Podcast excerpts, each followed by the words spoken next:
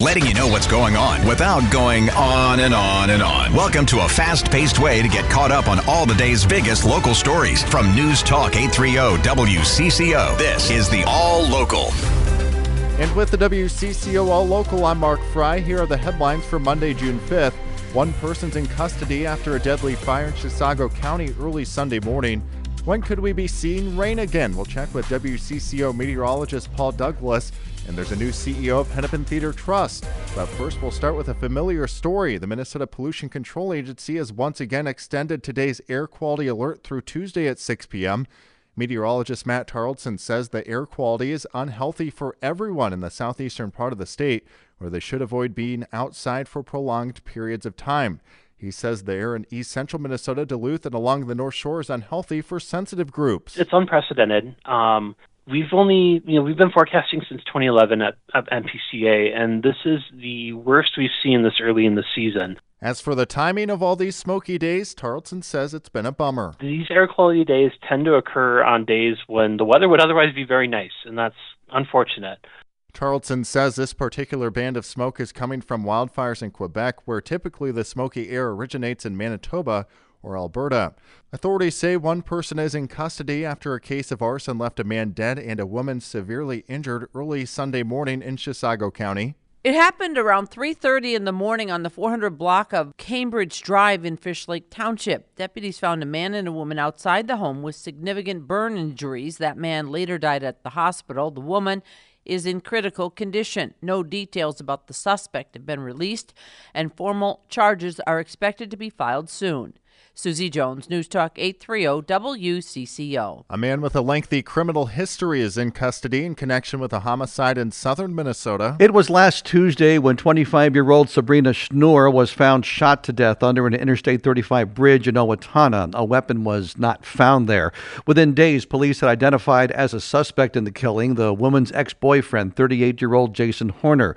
After asking for the public's help in finding Horner, SWAT teams arrested him at a home in Waseca yesterday. He faces second degree murder charges. Records show Horner has a long criminal history, including convictions for drugs, domestic assault, burglary, and violating a restraining order.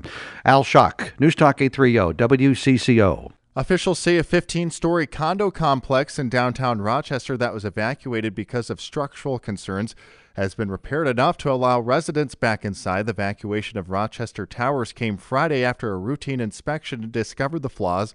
Melanie Cheetah of the local Red Cross says they're assisting in any way possible. A disaster is normally what what triggers our activity. In this case, it's a preemptive safety measure, which is, you know, we're happy to be involved because it's we're preventing the loss of life. Some residents will be allowed back into their units as early as Tuesday, while managers of the building say others won't be able to return for at least another week. Some streets around the building are still closed until construction materials and equipment are moved out tomorrow.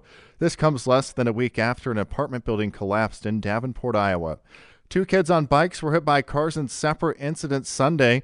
The 10 year old girl was hit near the intersection of East River Road Northwest in Foley Boulevard in Coon Rapids. She was taken to the hospital with serious injuries. And in Eagan, police say a 12 year old boy suffered a head injury Sunday after being struck on Silver Bell Road. That was Sunday afternoon. Police say the driver was making a left turn into an apartment complex when she collided with the boy who was biking downhill on the sidewalk.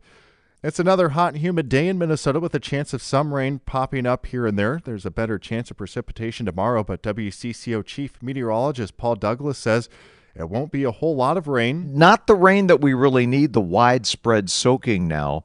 Much of the state is too dry, and hopefully we don't, you know, limp back into a drought, but uh, I don't know. By the middle of the week, the humidity will drop to more comfortable levels with temperatures reaching the upper 50s and low 80s. Starting today, teens in the Twin Cities can access 19 YMCA locations for free all summer long. Katie Lowe is an executive director at the YMCA of the North and says between 4 and 5,000 will sign up hoping to use the Y's weight rooms, pools, gyms, and even get some career training. Some come in and they really want to learn about job skills, and so we have a program called Career Pathways that they're able to be a part of. And then others, again, just want to come in and use the space and be in a space where young people are welcomed and they can be with their peers. They have an opportunity to be with positive adult role models and caring adults. The free YMCA Twin Cities memberships are valid now through August 31st. And finally, it's curtains up for the new CEO of Hennepin Theater Trust, the Twin Cities' largest performing arts operation. Todd Duesing comes from Cincinnati, where he oversees the programming and management of that city's primary theater operations. He says he can't wait to immerse himself in an art scene that is already propelling the local economy. We are constantly, year round, putting things in every weekend night, weeknights, you know, Tuesday through Sunday, two shows on a Saturday, two shows on a Sunday. So we're keeping those restaurants full. We're keeping those lounges full, getting hotel visitors in from all of Minnesota, and filling parking lots too. Duesing says he eventually wants to extend traveling Broadway show runs to two weeks and make the downtown arts district a true destination for music and theater fans from all over the Midwest. He takes over for longtime Hennepin Theater Trust CEO Mark Nerenhausen, who is retiring. Laura Oakes, News Talk 830 WCCO.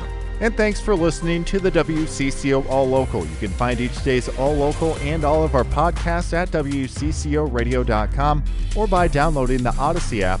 I'm Mark Freie, News Talk 830 WCCO.